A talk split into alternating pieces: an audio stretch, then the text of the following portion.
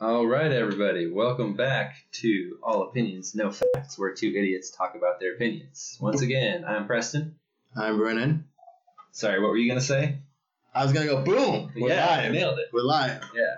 All right, so that last episode got a little intense. We kind of went off track, kind of went all over the place. I That's liked fantastic. it. It was a lot of fun. We had some issues with the audio. Uh, I guess that's what happens from using a five-year-old shitty Costco laptop. But you know, now we're using an Alienware, so hopefully things will work out better this time. Cheers the best quality equipment we have. Yes. We do this with a high budget, Yes. zero dollars. Correct. Uh, free audio mixing equipment. No actual mic, just the you know laptop installed mic. And no facts. Yeah, and no facts. Yep. None of those are needed. no, I thought last episode was pretty great for a first episode of Yeah. talking through things, and this is what we want to give you guys a scope of like we go into multiple topics, subject matters, and it will change within two minutes.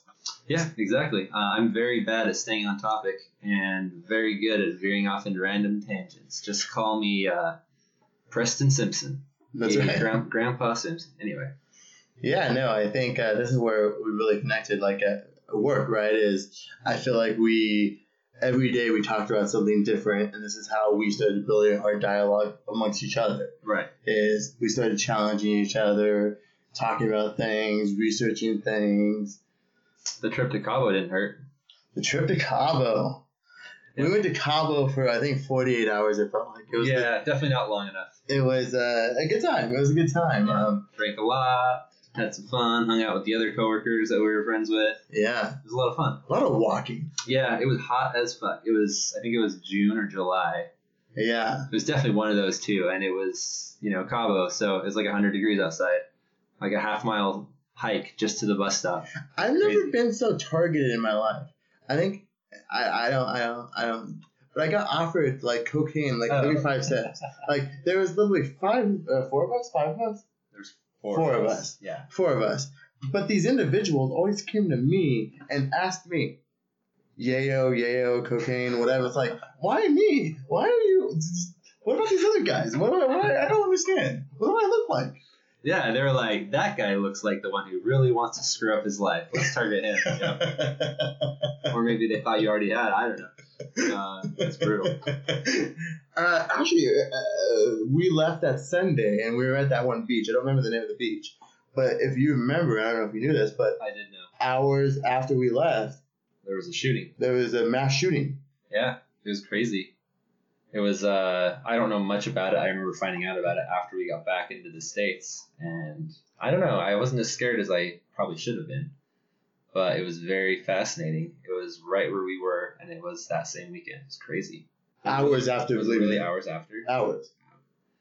Yeah, that so um that was I don't know if Cabo's still having trouble with uh, that kind of thing, but they were definitely having troubles in 2017. So Was that 2017? uh, yeah, there was there was other problems. There was other shootings as well. Yeah, I heard. I, I think afterwards, I think we found out that actually Cabo, and we've since learned they're having a huge drug war and different cartels or whatever. Yeah.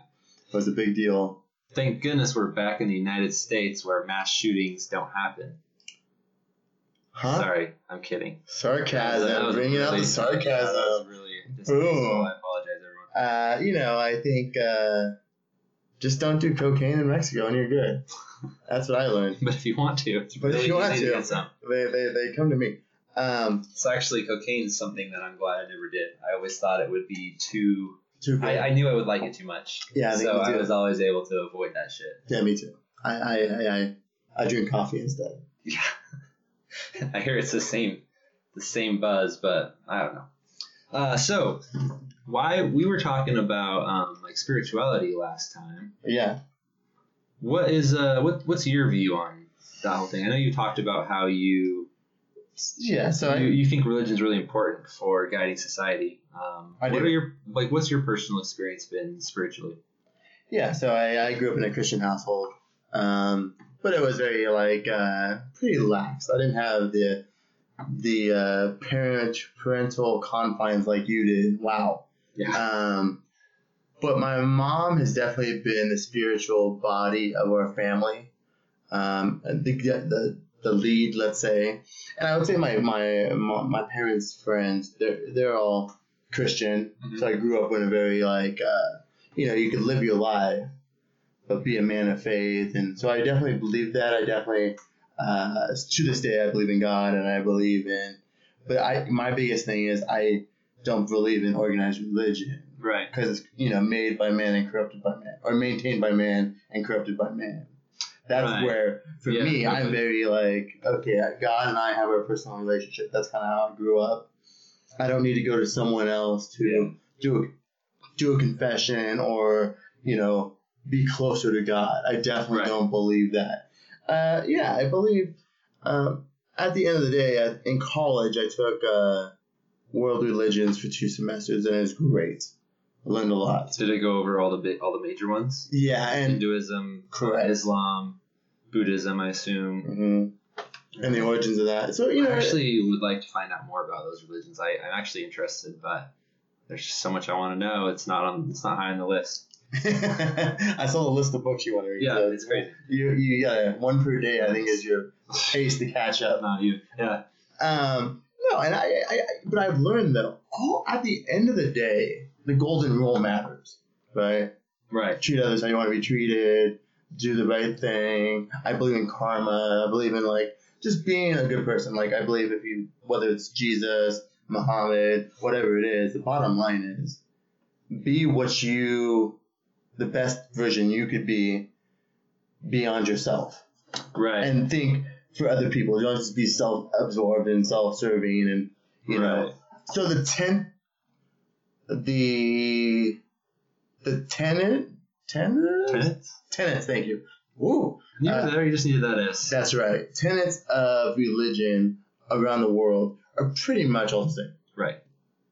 It's then in turn how people interpret it, frame it for the generation or their outcome or their motive. Right. You know, and that's where it gets a little dicey Right. throughout the uh, hundreds of years. Not to mention throw in some definite mental illness on occasion, and you get you get the huge variety of religions we have today. What? Mental illness? What? What? Yeah, right. I mean, because there was definitely never a holy person that was crazy. That's crazy talk. Oh, I see. I see the origins of. Well, I mean, hey, to, uh, to this day, we have all these leaders. You know, America is built off sales and marketing now, right? Right. So anyone that talks with inspiration or motive or you know, they get followers. Everyone, everyone's trying to be a deity in America today, right? Hmm. I never thought of it like that. Well, think about it, right? I suppose so, especially what- with the whole social media culture. Yeah. And, like becoming idols. Know, everyone wants to be a celebrity because I guess that's how you succeed or something. I don't know. Yeah. Well, you measure by followers. Right. I mean, we what do we have like two million now? on Oh yeah, at least. I think it's yeah, it's 2 million. crazy. Yeah. It just So blew up. But I, I, I think overall, right, we, uh, you know, I love talking to people and asking people, hey, what do you, what do you like about this leader or president or whatever? What att- what attributes of the character do you like? You mean specifically when you're talking to supporters of that president Not president or leaders. Or leader. What, what, what do we love most in America? We love good looks, we love charisma, and we love motivational talk. and power. Well, no, well, we like power, but I'm saying, what do leaders Well, we possess? look, we look up to people. With, oh, maybe authority. We look up to people with, with that we presume have authority. Yeah. And then how they have, you know, it's like going to these stats. Have you heard these stats? Like, I think it's like 95% of CEOs are male and over six foot. Huh? Yeah, You know, when it's and like, uh, fifty percent of them are named John. I knew I didn't have a chance. Uh, uh, no, but it's it, it's funny how we perceive power, success, and mm-hmm. how what we align with why they're that way. Like, no, I'm sorry.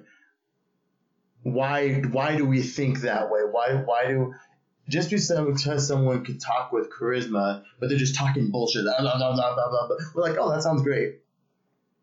I like the way we're. Yeah, it's like I like the way you're saying Well, like instead of I like what you're saying.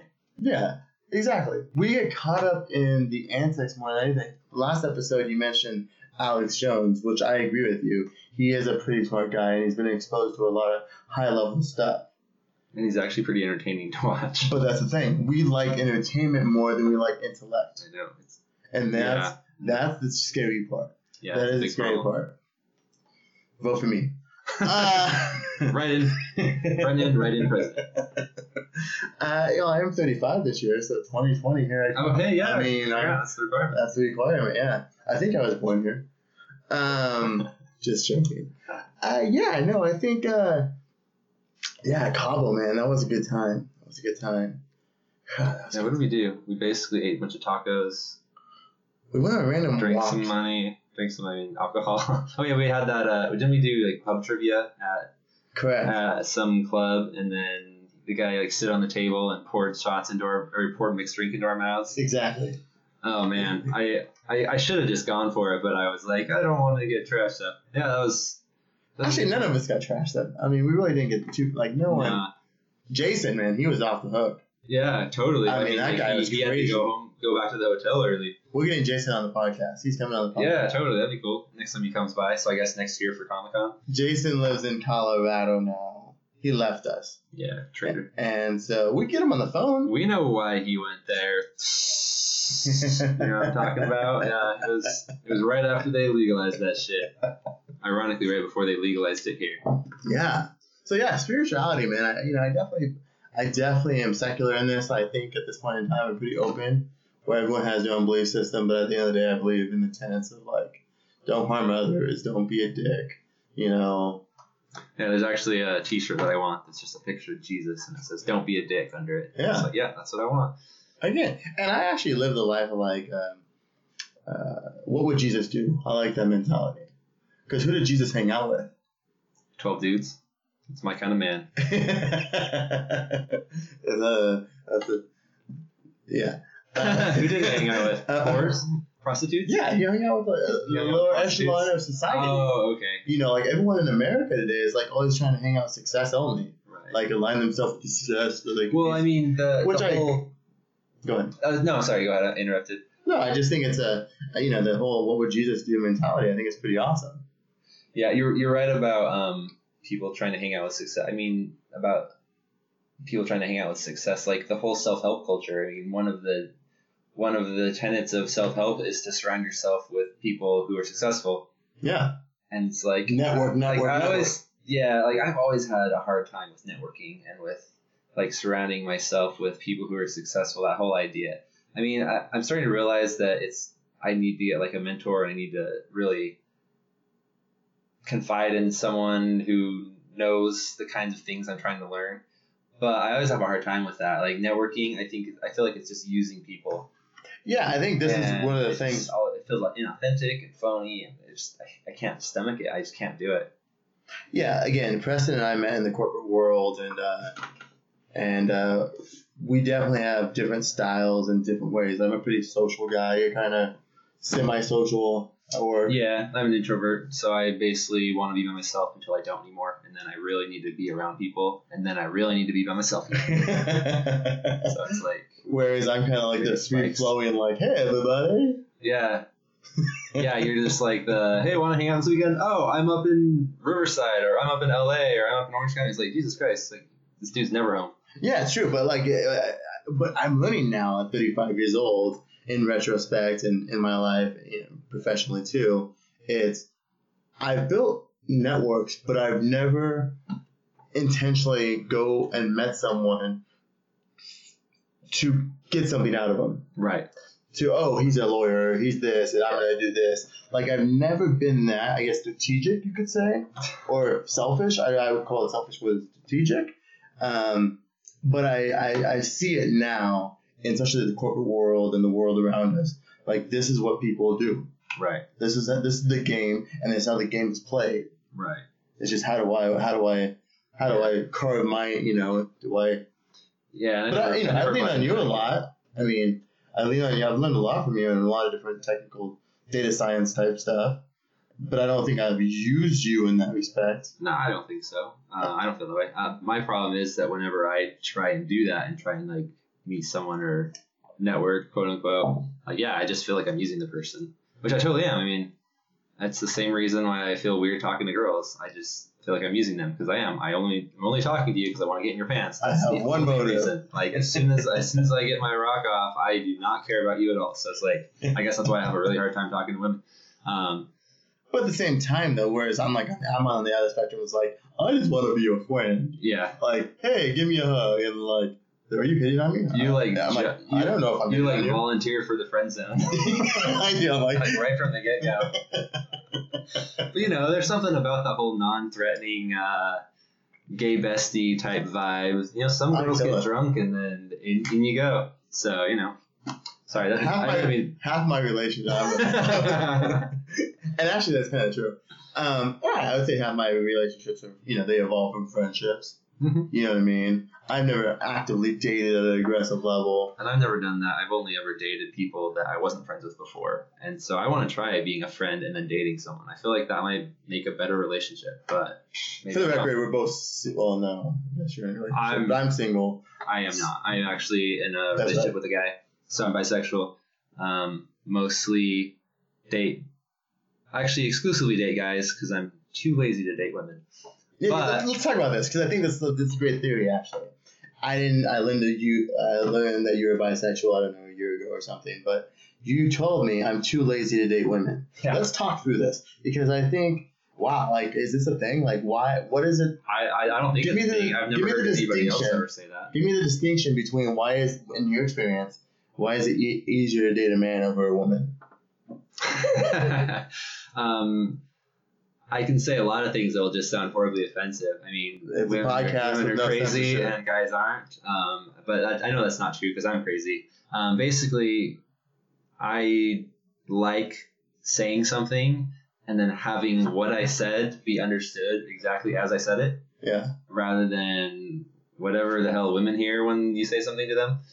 Um, I like hearing what is said to me and knowing that what was said to me is what was meant and not having to try and figure out the code. Mm, the Also, code. The I like- yeah. I like not having to wear a condom. What you really meant.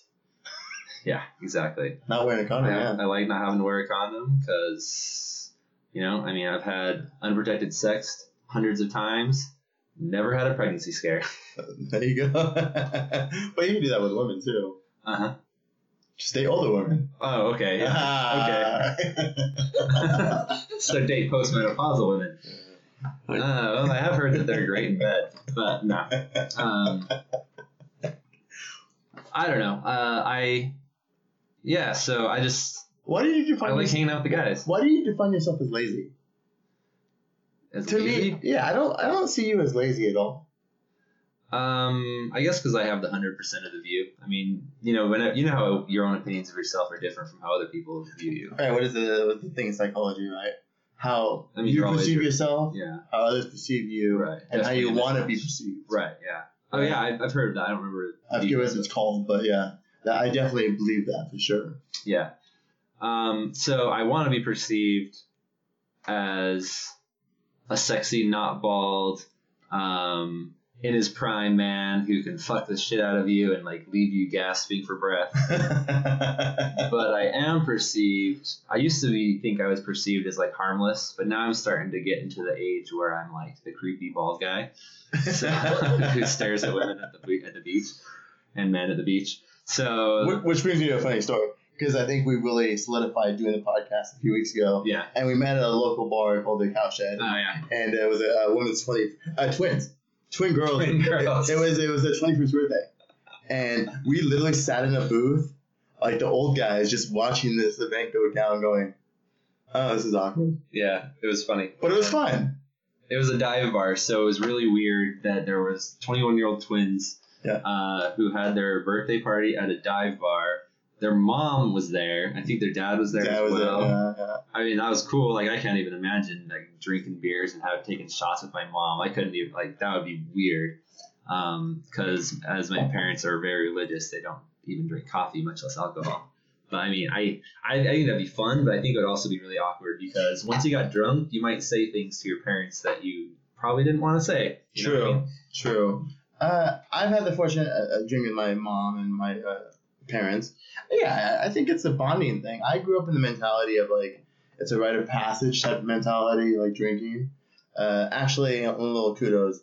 Uh, uh, I'm really happy we're doing this podcast, and actually, uh, my best friend, my uncle, who passed away actually five years ago, coming uh, on the evening of the 31st. So, so a little tribute to Uncle Blair and uh, the guy that got me drunk at a young age. The gift that keeps on giving. That's right. I remember uh, he uh, used to drink these uh these uh what's it called Steel Reserves two two eleven. Is that a beer? It's like a malt liquor. No, Okay. it's like a beer. It is a beer, but it's like a what they call them a malt whatever. malt liquor. Yeah, is that what it's called? Yeah. Yeah. So I remember he would tell me like in high school, if you could drink this and stay awake, we'll have a great conversation then. oh, well, that sounds like a game. Let's do this. Brennan sleeping in the corner.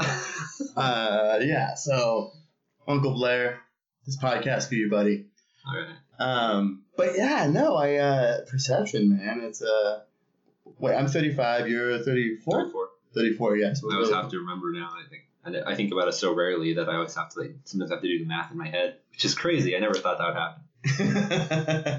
You know, I always used to know exactly how old I was, but now there's nothing to look forward to. So except I guess oh, death. come on, Dad. Well, no, there's no age to look forward to. There's no age. Turning 40 doesn't excite you? Why would it? I don't even like celebrating my birthday really. Uh, I, you know, I'm really kind of bummed. I'm 35. It, this year's been interesting for me, um, but I wish I did more for my 35th birthday because I think it's a monumental one. What did you do? I don't think I did anything. Oh, is it why is it monumental? I don't know. It's just like, oh God, you're five years away from 40. You're still here. All right. like I don't know. I just felt like it was just like a. It actually hit me hard. Like, oh God, this is like a real thing. Like, I think you're at the you're at like the first the the the beginning of the era of midlife crises, maybe. I'm definitely in midlife crisis. Yeah. I'm like in full effect. Actually, you kind of said this to me earlier, like, uh, you may be drinking a little too much. I'm like, yeah, I kind of have, because I've had a little downtime. Yeah. Uh, and, you know, it's my only vice. So, but uh, again, this is why I kind of admire you. You're really good at um moderation. Is that a good way to say this? Mhm. Or you find you've learned to be moderate. I've learned very the hard way. There you go. But also, you distract yourself with positive reinforcement, whether it's working out or uh, what I want to talk about is the uh, sensory deprivation chambers. oh yeah, yeah. That's crazy. Uh, Preston would like me to go to this with him and try it out, but I'm scared to be in. I, I'm scared. It's that simple. I'm just scared to be. I'm being alone with my thoughts is hard enough, but being in a no sensory fuck.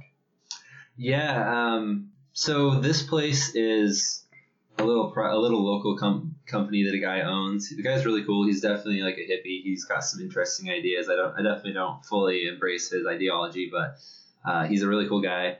Um, You've had like full on talks with this guy. Oh yeah, like he's, philosophy. he's like always there. Um, not full on talks, but just no, like he he re- recommends like really hippie type stuff, oh, I see. like Gotcha. um, like therapies and all sorts of stuff. But um, he definitely he's very he's what you call a spiritual guy, I guess. Um, he, but he's also like a really down to earth like man's man, which is really interesting. It's an interesting uh, combination, like the very traditional like masculine. Uh, uh, sorry, some some weird happened outside. Uh, he's a very traditional, like masculine, uh, stereotypical type dude, but he's also like into this weird hippie shit. It's really interesting. Mm. But uh, basically, what you do is you float in a tank in a dark room. The water is around 80 degrees, and you just float there. And it's, it's got a ton of Epsom salt in it. If you ever saw Stranger Things, they basically made a sensory deprivation chamber for 11 in the Fuck first that. I'm not gonna watch this show. That scares the crap out of me. Really, you haven't seen it? No, Oh man, like I'm first scared. season, I, I don't the like. first to- season's good. Second season's all right. I, I didn't care for the third season. It was just a bunch of teen angst. Ugh, I had plenty of that. Anyway, Um, so you float for 90 minutes. If you're if you have a membership there, which I just signed up for, so I get four four floats per month, then you get 90 minute floats. Um, it, otherwise, like just a, if you buy in one offs, then it's 60 minutes. yeah. Uh, positive outcomes for doing this. So the guy and his uh, his flyer claims that it's good for like sciatica pain, like inflammation of joints, like arthritis, that kind of thing. Oh, really? It's also good for anxiety and depression and just for relaxation. Um, I check a lot of those boxes. yeah, I mean, I definitely, um, I, I agree with those things. I'm, I started doing it again because I had this really horrible sciatica pain that won't go away. It's been bothering me for almost nine months now. No, it has been bothering me for over nine months now, uh, almost a year actually, and it doesn't seem to be getting much worse, but it doesn't really seem to be getting better either. Um, and so I I basically tried everything, and this is one of the things I've been trying. Um, I've been going for three weeks now, I think. Uh, it seems like it might be helping, but I don't know. Like my days go come and go. You came to my house today and you laid on the floor saying my back hurts. yeah, and it still hurts right now, but when I distract myself, it's not as bad. But yeah, Yeah, my back always still. hurts. I told you I have sciatica too, but I just kind of deal with it. But I mean, I, I have to sit in an office chair all day, Right. and then when I go home, you know, my boyfriend wants to play video games or I want to do stuff, and I have to sit down to eat. So I basically have to sit down like 15 hours a day. I don't have to, but standing up doesn't really help. Standing Yeah. up hurts too. It's Pretty right. brutal. No matter what I do, basically my back starts hurting after a bit. That's my problem. Like standing up, I get pressure on the feet, and then like it just spasms, makes my Yeah. legs spasm. Um, all right, that sounds interesting. Um, but anyway, so floating, that's why I did it. But the idea is, I the things that I've heard about it are that it can act like LSD, like it can act like a, an acid trip, and that's one of the reasons. Like I know that Joe Rogan's into it. I don't know if he thinks it's like an acid trip or not, but I haven't really experienced that. Like I've done it probably ten times now, Hmm. and I've never really like hallucinated or had my my consciousness like severely altered. I've definitely been very relaxed in there, and I've definitely been able to do some interesting meditation or some interesting thoughts. Um, things do come up, like things that are in your subconscious do surface, especially if you're just letting your mind wander. But it's nothing crazy intense. It's never been like an acid trip, like people say. So maybe that's maybe I'm doing it wrong. I don't know. Maybe the place that I'm going to, the water's too hot, or it's not dark enough in the room. I don't know but I'm I still like going. It's it's basically like floating in nothing. Once the water cools off to your body temperature, especially so like after the first half hour or 45 minutes, then you kind of forget that you're like laying in anything. You just kind of feel like you're there. It's hard to explain, but Yeah, I feel like really you got to do this more. numerous times to really get comfortable with it. yeah, um, yeah, I think that the reason that you don't want to do it is the reason that a lot of people are addicted to like their phones and social media and I definitely am too like I can't I can't claim innocence there but it's people don't want to they don't want to spend time alone with their brain Right. I definitely can relate to that because I basically spent my entire childhood trying to escape from my brain But now you're trying to go back to be alone with your brain. So do you think you're yeah, a better? it's hard but yeah But again, this is what I like about you. You try new things, try different things. right You keep researching or growing in different avenues and experiencing it. But for me, I'm like, oh god, that sounds way too intense. I'm out. Yeah, I mean, I do in some ways, although there are definitely things that I just have no interest in. Like, there's things that I, people are always saying, you know, you should uh, go outside your comfort zone, expand your horizons, you know, do the things that you don't want to do. And I'm just like, no, I, I definitely don't want to do those things. I know I don't want to do those things, and I don't. So that's like, that's like in the But that's future. a that's I handful of things. I feel like, yeah.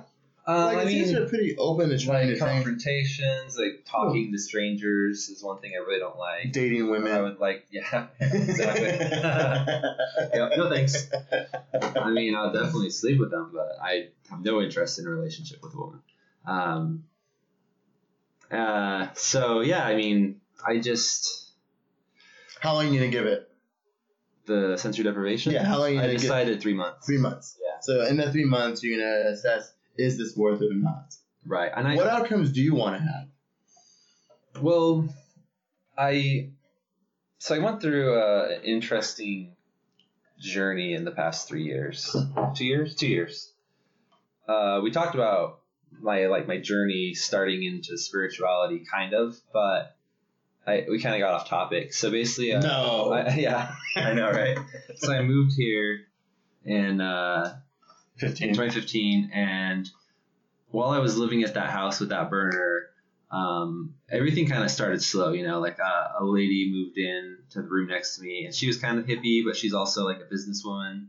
So like she has her own business now, but she would do things like read horoscopes with my other roommate, and they would just like hang out. She was like very, they're all about horoscopes and talking about that and reading reading the cards, um, with those those decks where you like draw a card and has like- some goddess on it, and then you talk about it. I forget what Are those are those called. Leo cards? No, Um, no, not Uh, tarot cards. tarot cards. Or they did that kind of stuff too. Um, and so like that kind of like bled in, I guess, kind of like a little bit of osmosis happened there. Okay. That's some of that got into me, but uh, and also like a few conversations with the landlord. Um, but th- there was really one moment that really um, actually stands out in when like a switch got flipped in my head. So I was basically in a new place without anybody that I really knew. I didn't really have any friends there.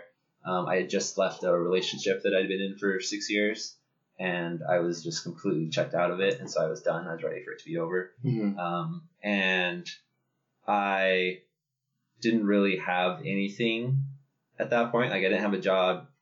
I didn't have work yet. I didn't have a job yet. Um, I didn't have a relationship. I didn't have friends. And I was just kind of like wandering around, exploring San Diego, biking around, like living, loving living by the ocean. And then one day when I was doing laundry at the laundromat down the street, I came across this video by a guy named Leo. He has a YouTube channel called actualize.org. He has a lot of really interesting videos and he talks about a lot of really interesting topics. Um, and the, the first video of his I ever list I ever watched, I believe it was called the No Bullshit Guide to Meditation.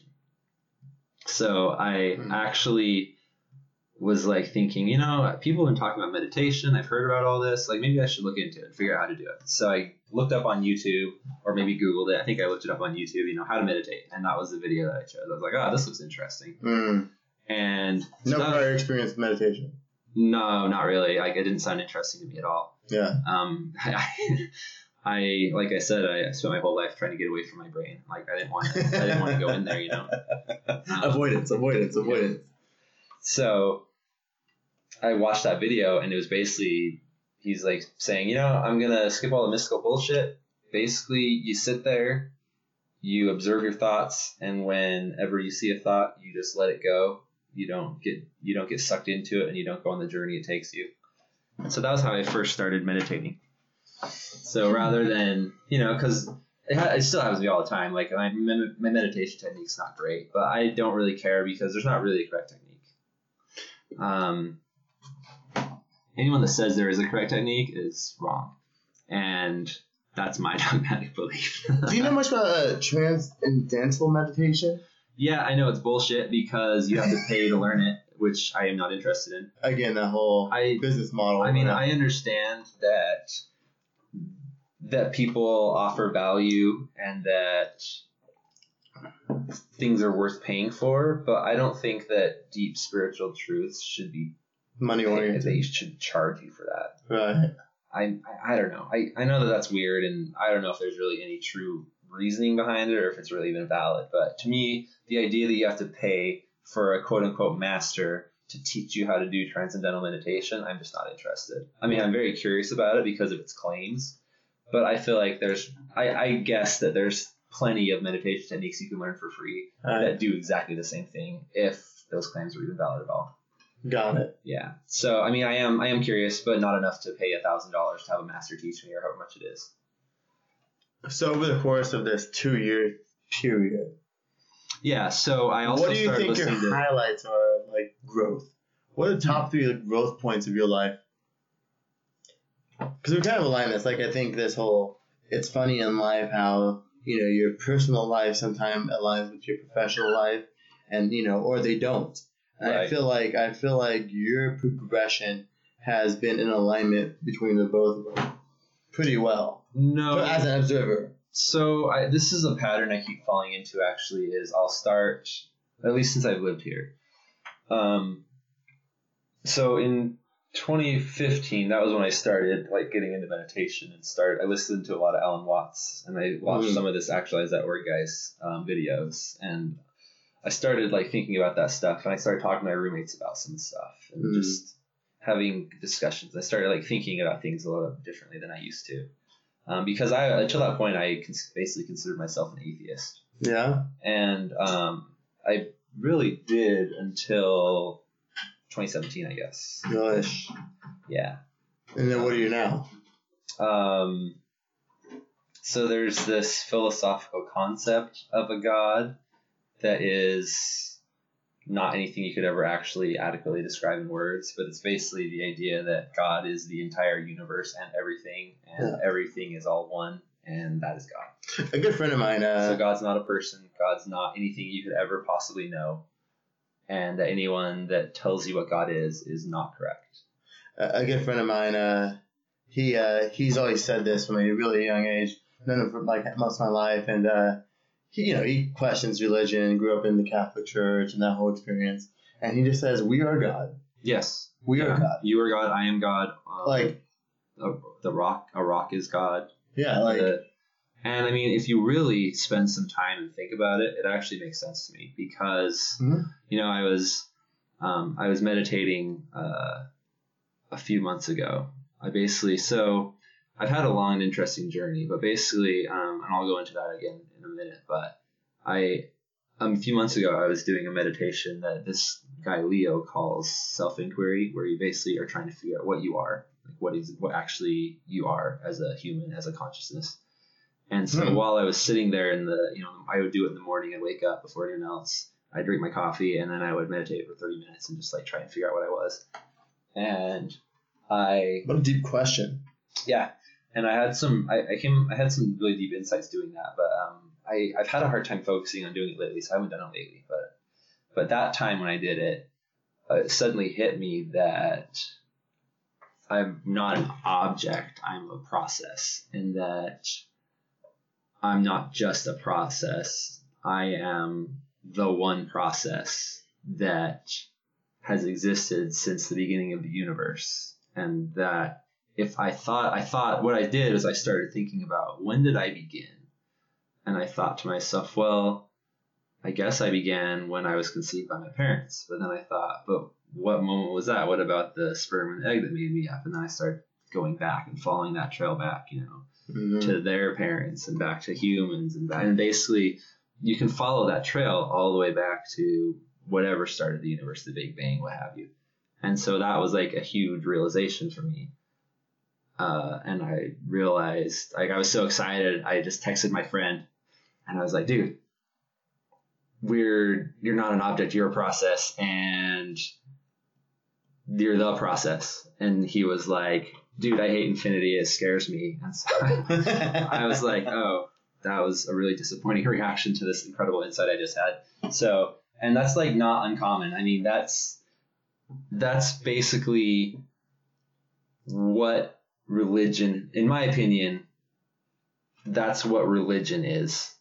Is the reaction to people telling you these deep, profound, and personal experiences, and mm-hmm. them trying to understand something that can never adequately be put into words right. Okay. and then they then and then it's basically the ultimate telephone game and they associate things that make sense to them they they use metaphor and symbols instead of because they don't actually understand and they can't possibly understand because no one could ever actually understand what is in your mind it's impossible right.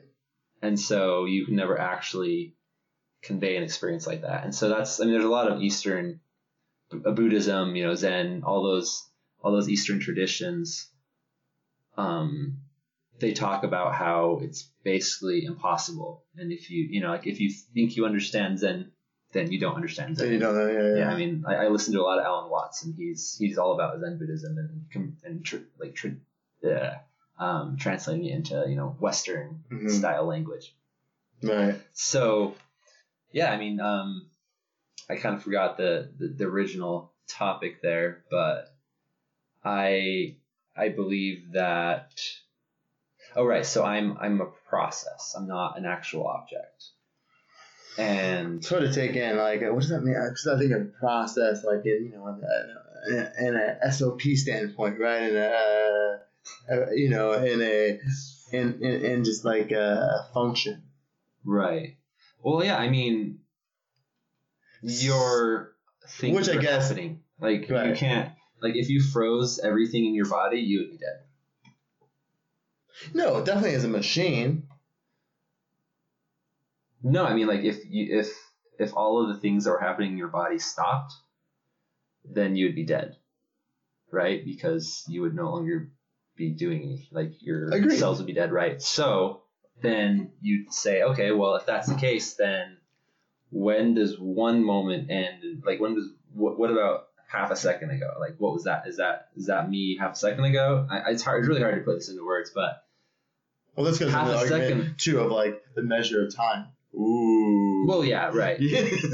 Um, But- yeah, there's a lot. There's Yeah. a lot on that topic. That's a huge that that's a huge chunk. Okay. So you're a process, but a process to what means and That's the beauty of it. To whatever means you want, you can do whatever you want.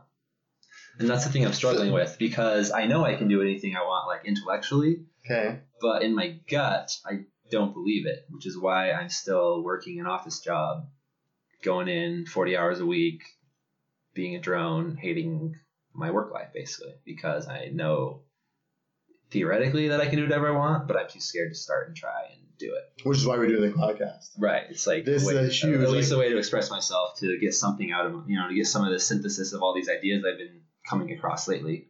And I think my whole life, my my meditation or my passion or my just vetting has simply been talking to people and uh, you know understanding different experiences and Right. understanding where they come from. Yeah. That helps me level out my emotional highs and lows and understanding context and situation. Yeah.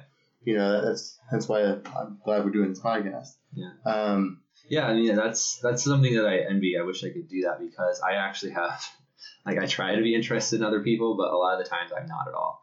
Um, like I, when- when a little people- self-absorbed, huh? oh, very much so. Like I'm very I'm very independent. I like I, wonder why you can't date a girl. Yeah. They're like, focus on me. Yeah. No, focus on me. no, yeah, exactly. I'm like a cat. Exactly. Well, you like a cat. I am a cat. I hate cats, but I'm a cat. Um, and so okay. yeah, so I, I'm independent. I hate asking for things. I hate asking people for help. I hate relying on other people. I like doing what I I like what I need to happen happening because I did it. I mean, I'm okay with like paying for things I don't want to do, but things that I know I can do, I'd rather do myself. And Yeah, I definitely have seen that like in your life, like, and this, but you're like, what what you what I've seen out of you, like, if you don't know something or need to learn something, you take it on yourself directly, and you're very good at that. But I've also seen the backside of that too, is you know, like say in the work environment, yeah, I have so I need to do this because if I hand it off to someone else, there'll be way too many variables of problems. Yeah. Yeah, I definitely have trouble delegating. That's why my one foray into being a manager when I was 19 was a was a disaster. But so ever since then, I have no interest in being a manager, and I still have no interest. I I don't want to be responsible for other people's work. Like I have a hard enough time with my own work.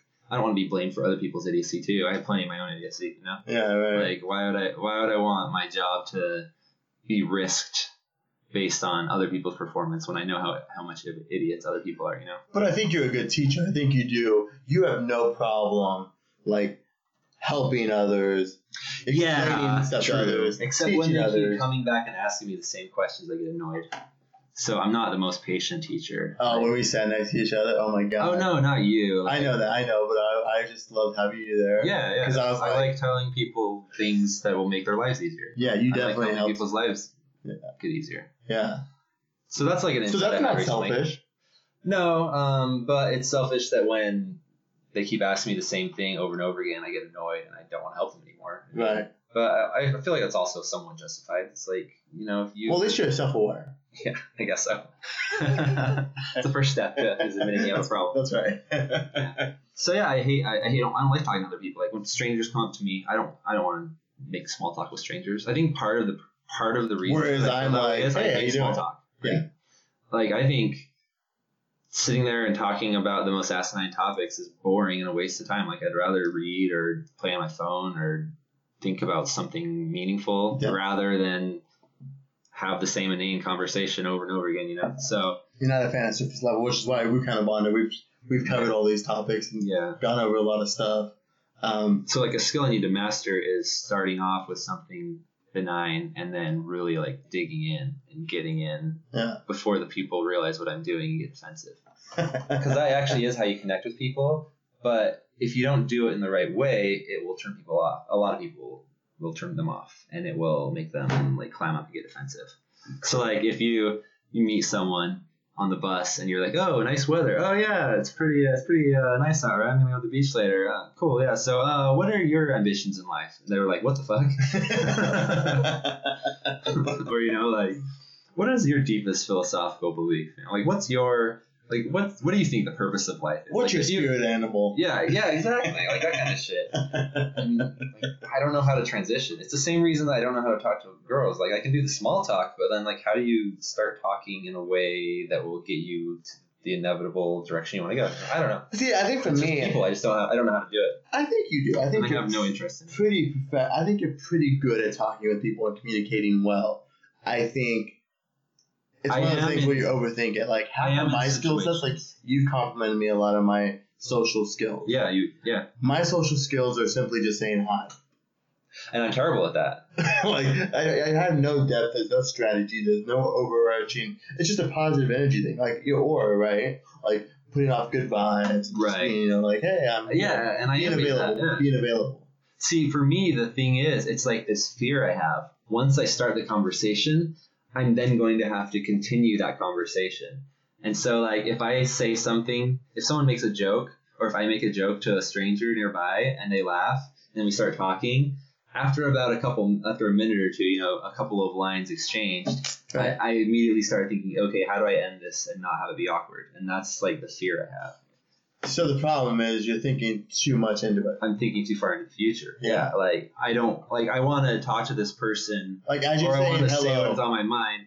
I don't want to spend ten minutes talking about nothing with a person. as Like, someone's saying hello, you're thinking exit strategy. yeah, exactly, and that's and that's like my whole. And So that's- and if it's an attractive woman that I'm into, then I'm thinking entrance strategy. Yes, yes, yes. So yeah, I mean that's my problem. I get You're like, I don't care about your middle name. Yeah. I don't care about your coffee date you had right, with your girlfriends. right. I want to I know don't care about your cat. That's right. Uh, but going back to like, what would Jesus do? Or religion or spirituality. Right. Yeah. So, what figures in the world, who can you learn from in this area About beyond me? who can I learn like now? Socially and being more engaged with others and how to be, you know, more. Right. Um. I don't know. I mean, I there's people. Is there individuals there- you look up to, like the Dalai Lama, or is there individuals in your work Um, life or your personal life you really admire? I don't know much about the Dalai Lama. I have I have listened to him give some interviews. Like I really enjoyed his interview with was it Stephen Colbert or John Oliver. I thought it was very interesting. He's very he's a very funny guy. He's very humble. He's very um. He, he, he like I think he made fun of Stephen Colbert. I think it was Stephen Colbert, and uh, it was very it was a very entertaining interview. It seems like he's a very loving person, and that's kind of like the whole embodiment of of Eastern traditions is Right. that you know it's all about love, and that love that's the unconditional love Jesus was always talking about, but that was misconstrued by Christians and misinterpreted and misrepresented. But uh, I I definitely yeah I, I think he's pretty he'd be a pretty good uh, role model. But I really look up to Alan Watts. Unfortunately, he's dead. There's there was always this question. Um, So he can't come to the podcast. no, he can't. Oh, that's what you're talking about. Yeah, I listen to the Dalai Lama. Um, So I, I look up. I look up to this guy Leo on actualize.org. Okay. Um, I think he's See the bald dude? Yeah, I don't always agree with everything he says, but he I, I feel like he's authentic. He researches what he talks about. He has his own insights into those things he talks about. He's done his own synthesis on these ideas. Mhm. Um, and so actually, some of the books I'm reading are books that he's recommended. Uh, so yeah, I mean, I think I'm, I think he'd be a good role model. Um, I don't know at work anyone I look up to, not really. I think that most of the people at work are idiots. and we'll be posting this on Facebook Yeah. where there's gonna be people. Yeah. Yeah. yeah. But we love you guys. Talking about my last job, of course. All previous jobs, never current. Uh, yeah, I, I just think um, you know from a social, spiritual thing, like it's it's like uh, the secret, right? The you know positive energy yeah, perpetuates positive energy and brings back positive energy. Right. I, I have a strong opinion about that, but I haven't actually read it, so I'll abstain. But I yeah. think go for it. I think you get I- the gist of that. My from from what I've heard, that book says it's just bullshit. It's misinterpreted, mystical bullshit. It's basically like this guy heard about karma and maybe did some research, and then he tried to like translate it into a Spin it. self help book. Yeah. Make money off it. Yeah. But Um, do you believe positive out comes positive in? um. Yeah, I suppose so in a way. Do you believe in like like uh what's the what's the uh what's the term I'm looking for? Uh self fulfilled prophecies? Yes, for sure. You do.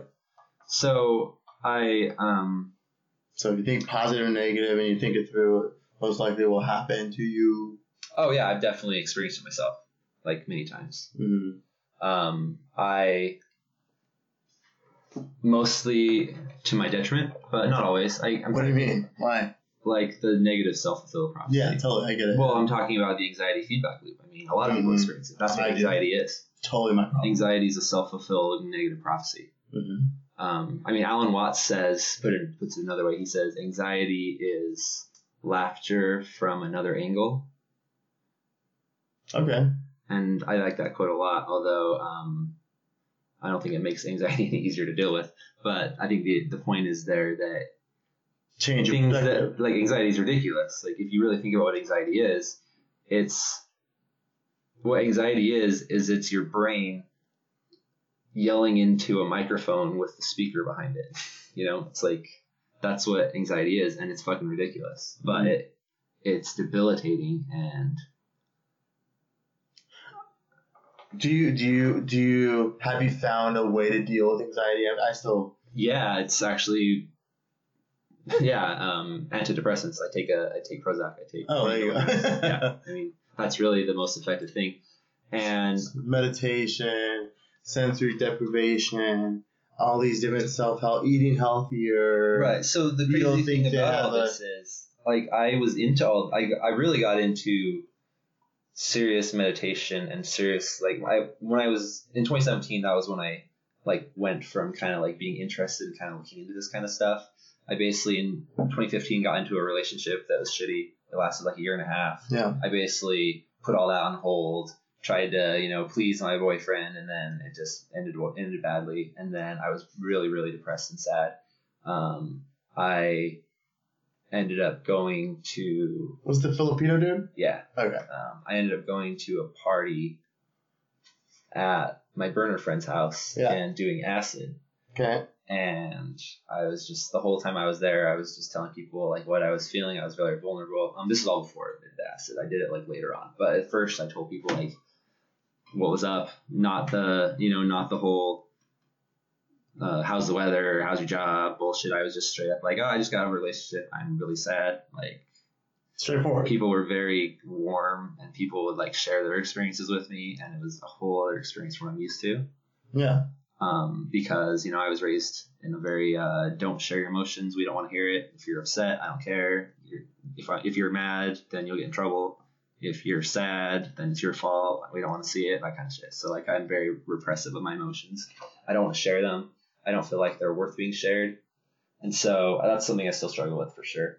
And anyway, while But you was there- realize talking about it, yeah, I mean, I still like- it's still a problem. It's still it's still probable. I- My biggest thing is like, and you know, you have a select few, you being one of them for me, and you talk through your emotions, and it helps it. It eases it. It- you know. what I know. mean? Oh, I know that. Like I I know that. definitely, both- like, I've learned the more transparent I am with who I am. right. To like you I mean, obviously you don't want to advertise to everyone all the time your craziness, but it's like, I think that helps tremendously. Oh, I agree. I mean, I experienced that in 2017. That was I. That was the summer. I guess I could call it the summer of love when I experienced like non-romantic, non-sexual love more than I had experienced in a really long time. Should be a then- question. What was the summer of love? 69? 67. 67, yeah. So anyways, Um, I thought it was 69, but nope, 67. so uh, after so after that summer, like towards the end, Mm-hmm. what I did stupidly was I got into another relationship. And then Serial monogamous. I know I'm a serial monogamous who hates commitment. It's annoying. It's so fucking annoying. Um, so while I was in that relationship, all these good habits and things started to slip. And then a year later, I was trying to go to Japan, and I found out that Prozac's illegal in Japan, and so I had to stop taking it. At least I thought I did. I don't know. I might have been able to get away with not doing that, but in retrospect, so what I did is I stopped taking Prozac. I in March of 2018, and 2018 was a fucking miserable year yeah. yeah, like at first it wasn't too bad, but then I basically started having sleeping problems, and I would just like wake up to pee at like four in the morning or three in the morning, and I would just lay there for four hours and not be able to sleep again. And then my back started hurting, my back pain got worse, um, and so I lost all interest. Like I knew I needed to do all these things because before I got off it, off the pills, I was like, okay, I know what I need to do. I know I'm in a good place right now. I'm eating healthy. I'm exercising, going to the gym. You know, um, I'm meditating every day, so I need to keep doing that. And then, like slowly, the meditation stopped, and I stopped like writing in my journal like my fe- feelings and thoughts because I just didn't have the motivation anymore. Like whenever I had free time, I had this crazy sense of urgency in the back of my head, like you need to do all these things you enjoy. You need to watch as much anime as you can while you can. You need because you only have this limited free time. You need to play these video games while you can. Or then there's like this constant churning in the back of my mind, like you have to do something that you enjoy, and you have to do it now, and you have to do it for as long as you can until you have to go to bed, Just and then wake up, and it was like yeah, and it was it's awful, and that and so and whenever I wasn't, whenever I was just sitting there, I had this like sense of panic, like I needed to be doing something, Doing even if it wasn't something. anything productive. Right. And so like my meditation fell by the wayside. Like I just had no interest in that at all. I mean, I kept trying to do it at night, but it didn't really have the impact anymore. Mhm. And then eventually I ended up moving in with the, the boyfriend and then I totally stopped meditation. And then so after I ended up not getting accepted to the job I was applying for in Japan, I kind of went like sour grapes and was like, ah, fuck Japan. I don't want anything to do with it. So I'm done. So then um, I was like, well, I guess I'm gonna get back on pills then because life fucking sucks. It's already hard And that's enough. the job, the, the job for tutoring. yeah, I was or gonna go teach English in Japan. in Japan. Yeah, I helped you do the interview questions. yeah. That I was fun. basically I passed. It's the JET program. It's very very strict, very difficult to get into. I passed the first two phases. The first phase, or I passed the first phase, I guess, which is um, writing an essay and then sending in this crazy complex application, including two letters of recommendation. So I got accepted to that, and then I failed the interview. Um.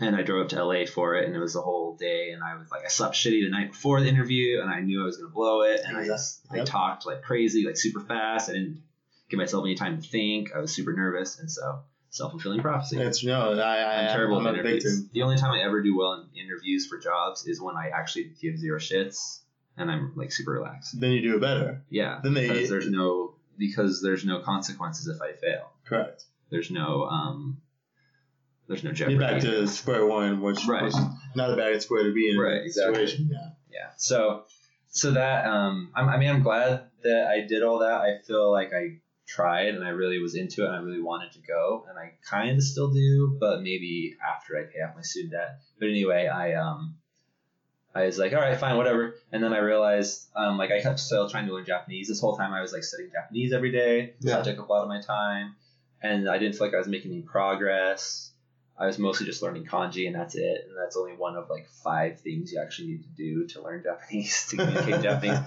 And so I felt like I was, like I tricked myself into thinking that I was studying every day, but I was really just doing like one tiny little thing every day. And telling yourself this is yeah. Yeah, and Yeah. so I mean, I kept trying to learn Japanese after, even after I failed the interview, and I ended up doing this tutoring thing online called italki. But then I ended up stressing myself out because of that.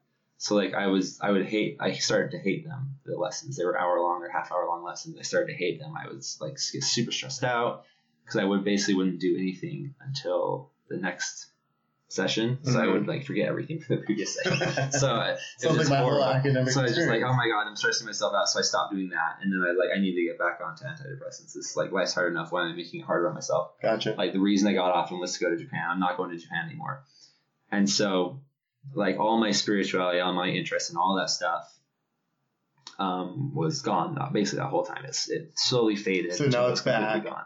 Well, yeah. So part of the reason I actually wanted to get off antidepressants is I wanted to do ayahuasca. Yeah, I heard about that. And this. ayahuasca, you do not want to be on an SSRI Got it. while you take it because you can get serotonin syndrome and die, or just have a very unpleasant experience.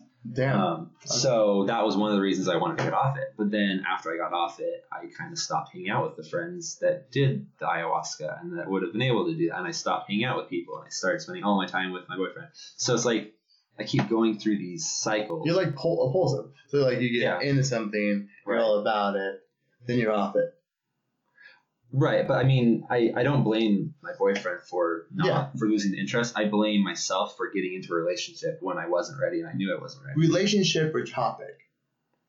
You're obsessed with it for a time period. Right, yeah. And well, I feel like when I'm in a relationship, I need to devote like Which is why this of time. podcast is great for us because that's always been my whole experience in life. Yeah, I dive into all these things I like so much. Like Right. my education background's like I took everything. I loved it all. yeah, And this is why I love all these topics. right. From accounting to technology Right. to philosophy. You know what I mean? Yeah, Like, yeah, totally. Same. like- yeah. But I had to learn over the years. One of the things I learned to temper myself on is when I have an idea for something that I feel really passionate about, I can't just go bananas on it for two or three days and spend all my time on it for two or three days or a week or two weeks and then give up on it. Out. Yeah. So like I realized the years ago, like I guess when I finally started Have you prayed about college. yeah, many times. Um, I, I basically realized like I have to focus on just a couple big things, and so like for eight years it was college, you know, Ba- um, associate's degree, bachelor's degree, master's degree, so it was Yeah. like seven years, seven and a half years. Yeah. So that was like focus on that, and then I also had my relationship. Um, so those were like the two big things I could focus on. And then I graduated, I ended the relationship, and I moved to San Diego with a fresh slate, yeah. and I had all of this. And I felt like the whole world was open to me. I could do The whatever I oyster is yours. Yeah. Yeah. And then I ended up getting an, a job at a shitty company that where I sit in an office all day and just do the same shit over and over again. I basically got a shitty office job. You know, the the stereotypical But again, I think you're good at soul crushing work. Yeah, but it's soul crushing and I have absolutely no passion for it. And so like that but that sucks up a ton of my energy. And so now when I get off work I just don't feel like doing anything. But that was another tangent. So back on um so I ended up not even coming close to doing ayahuasca or anything the whole time I was off. Which is like a spiritual experience. Right. Like I, I was hoping for some really deep and spiritual experiences, and so that just was a whole waste. kind of like felt like it was a huge waste to go off of antidepressants and have a miserable year, like the year after I had a really amazing year. Um, although, Yeah, I would think when you're off them, you'd be more inclined to spiritual stuff. Yeah, but nope, not for me. That's funny. I would think it'd be the yeah. I mean, the main reason I got back on it wasn't necessarily that I felt depressed, it was that I felt anxious and unmotivated. And so when I, I'm on, and this is something that I, I'm torn about because a lot of people who think they know about spirituality and they think they know about like uh, depression, you think they know about Anxiety. About all yeah anxiety talk about how horrible um, like antidepressants are. And yeah i i can see that they they probably are over um, prescribed and i think that they probably definitely or probably shouldn't be given to children. I, I definitely think they shouldn't be given to children. No. um, same reason you shouldn't smoke weed as a child or do cocaine as a child i mean these are very potent drugs that have a very strong effect Well, like the whole thing, right? Your brain is not formed Right. until age 24. right So, like, it's very susceptible right before that, and the chemical imbalance is crazy already. right Um, And so all these people you know, talk about my it, mentality is, though, is I feel like I grew up in a, in a- where less pills, the better. right? So, the less. Which is like a very common. Uh, Other than the people who are into the spirituality and you say you don't need pills, man, you need love and weed, uh, like that kind of thing. Other than that, there's also the traditional like I don't want to be dependent on pills. I don't want to, you know, I don't want to be a pill popper. Or, you know, taking Um, there's a video game about it, about like all of Britain. Yeah. Take But like these crazy families that are like, Like the Puritans or Right. like you know. oh yeah, like That's, uh, that's crazy. Like I think it's like Ellen DeGeneres. Like she grew up in a household like that. Where like yeah, she got sick. Jehovah's Witnesses. Yeah, like they don't just nothing. Like yeah, oh, like God, no blood transfusions. God's gonna work it out. Yeah.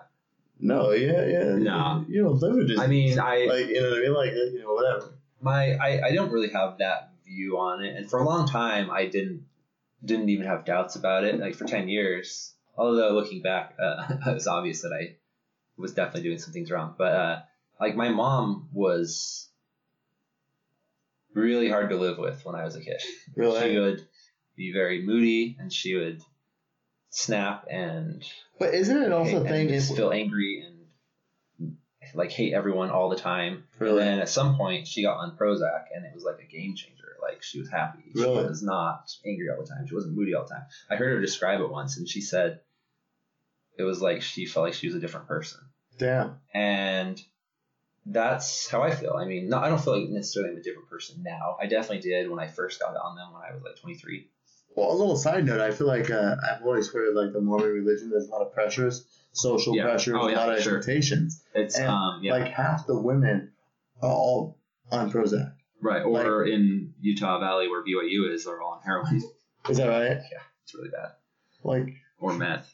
That's crazy. But yeah, like yeah, I mean, but it's not just you know Mormon women. It's a lot of Well, our society as a whole. So people people are starting to Which are going back to spiritual. This is why spirituality or religion helps center people, right, focus people, right, you know, and bring, you know, which is why again needed. But right. I mean, it's a very complex topic, and you're right, but also it's oversimplification to say that you know antidepressants are horrible and you shouldn't take them. Like that's oh no, I I don't think that's what you're saying, but that's No. what other people are saying. And No, I, I think they have their place. I think they have their place. But I can also argue uh, that I think in the spiritual world, like uh, Mormons will say. Oh right, the expectation's so high. Oh, you yeah. have these, you know, whether it's work. it's a very shame-based culture. Um, it's a very um, And that's that. very much you don't want to stick out you don't want to misbehave because people will know Right. like they actually artificially create small communities you're in a ward of 100 to 200 people that all know each other that all live nearby hmm i mean in some ways that's like you know the, the small town america which is everyone's heard all the stories about how you can't do anything in a small town without everyone knowing about it Correct. Um, no, I but I do think overall, I, I think it's needed. Uh, but I do think pharmaceuticals in America are crazy. oh yeah definitely And it's definitely I I, mean- I definitely think it's overprescribed and i definitely I've never been prescribed with it. talked about. Yeah, I've never been as much as they should be. Should it be talked about or should it be like because it's one of our generation our generation right? So we're born in the 80s this is when all these learning disabilities all these Well, things antidepressants? No i'm saying all i'm saying we're of the generation ah. where all these things came to the head came to the forefront Are they, or is it the generation where people started labeling them? uh, labeling them or identifying them studying them researching them Because and then pharmaceuticals followed suit very Right. heavily yeah, right. I mean, yeah, there's there's a whole huge uh, well we can dive into here, but I'm ta- just talking about like ADHD or ADD. Like I don't even know what that is. I'm not a psychologist. I'm not a psychiatrist. right Um, I don't know about giving kids speed to help them behave better. Like, it's like we're prescribing pills for a problem that we caused by forcing children to sit in a room and be quiet for eight hours a day. that's what i mean like, uh, like it makes, if you think about it, it's fucking ridiculous. And this is we're basically giving kids methamphetamine for. We're basically giving kids meth to sit them down and shut them up. Well, this is why at the end of the day, it's like, what you know is the what came first, the chicken or the egg? Like we can't even identify the Oh, root yeah. of the problem anymore. I mean, it's Like- crazy. This is the root of the problem. We don't even know anymore with most things Right. because it's so masked. It's so masked, and it just becomes a cycle of dependency. And I believe anything, whether it's drinking, whether it's you, it's an association game. For me to be happy, I need this. So, is it a placebo effect, or is it chemically really changing? Right. the question is, does it matter? Because It works for you. Well, I mean, Well, I mean, it it does matter if it's actually but- changing. But no, you're right. Like I've actually wondered about that. Like, is the is the Prozac um, a placebo effect? I mean, I don't think so. Maybe it is, but I know that the placebo effect is very strong and very real.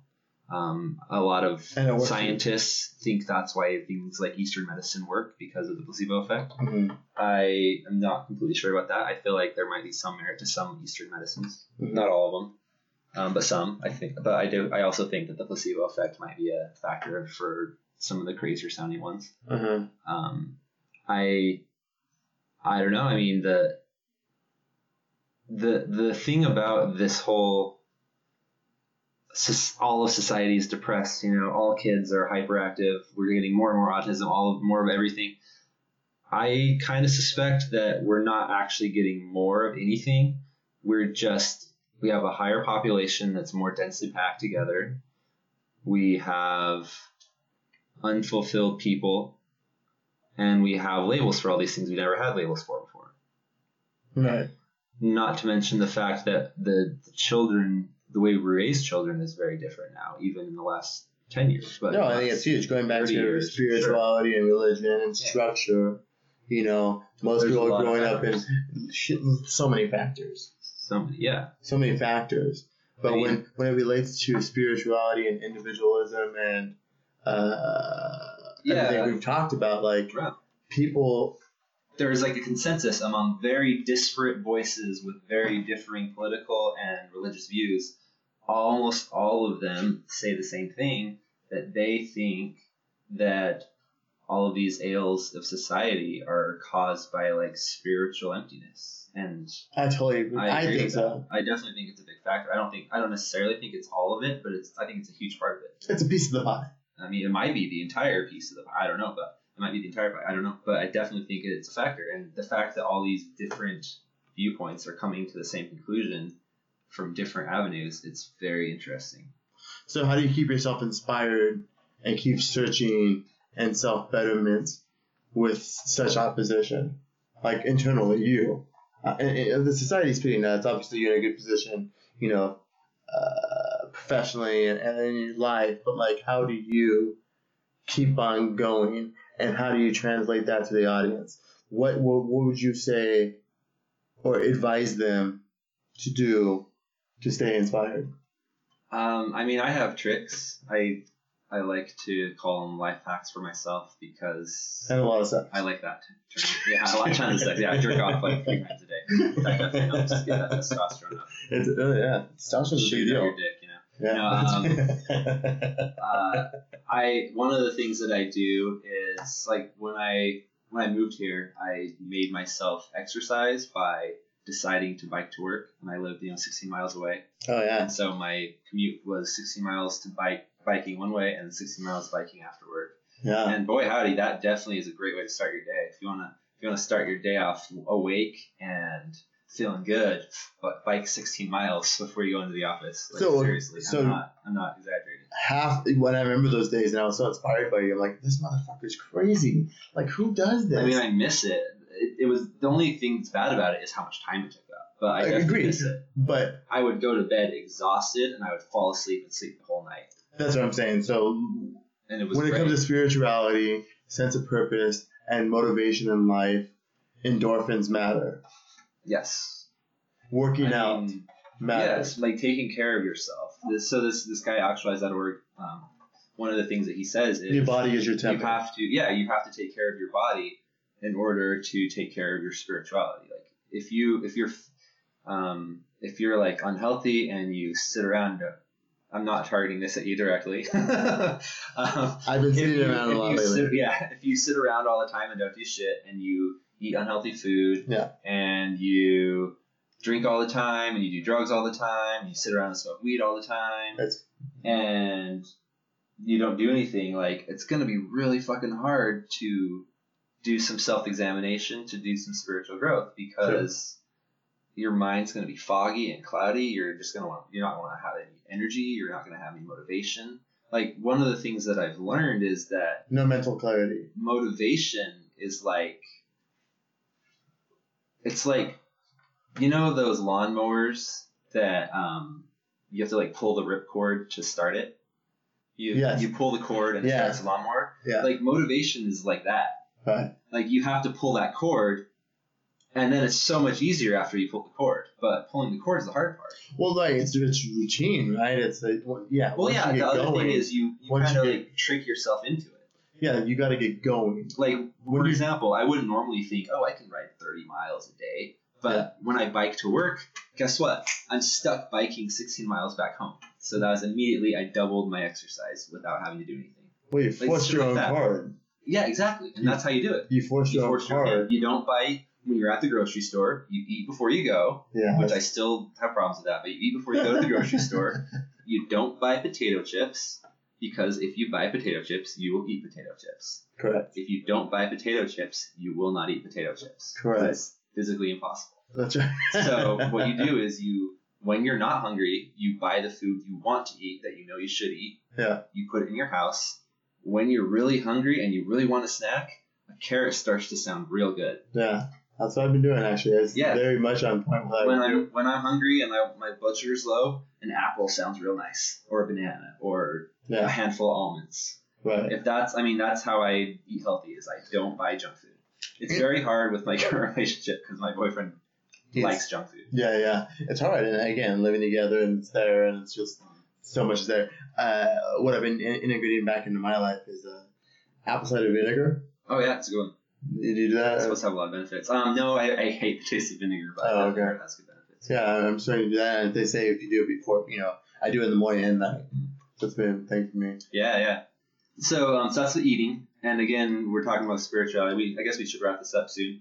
Um, so as far as spirituality goes, like it's habit. That's definitely more of a habit. But also, like I notice when I now when I don't meditate, when I feel like a, a day when I go into the office and I don't have a chance to go sit by the river and meditate for half, for 20 minutes before, like I notice that that day's shittier. You hate everyone in the office. Oh yeah, I You- mean, I you still office do, I hate it? it slightly less after I meditate. my man. Uh, good, good talk. Yeah. this is a good one. A good second round. Yeah. Uh, two podcasts in now, and uh, I think uh, we'll get this edited. I hope uh, what I've seen in the audio. I don't think we had any uh, mix-ups or misses. So Yeah, hopefully it worked this time. we'll hopefully get that done. But uh, I hope you guys enjoyed, and uh, we will start getting better at this and more organized and cover a lot more depth. Yes, rather than tons of topics, we'll go into more depth about less topics. That's right. Yes. All right. Thanks for listening. Peace out.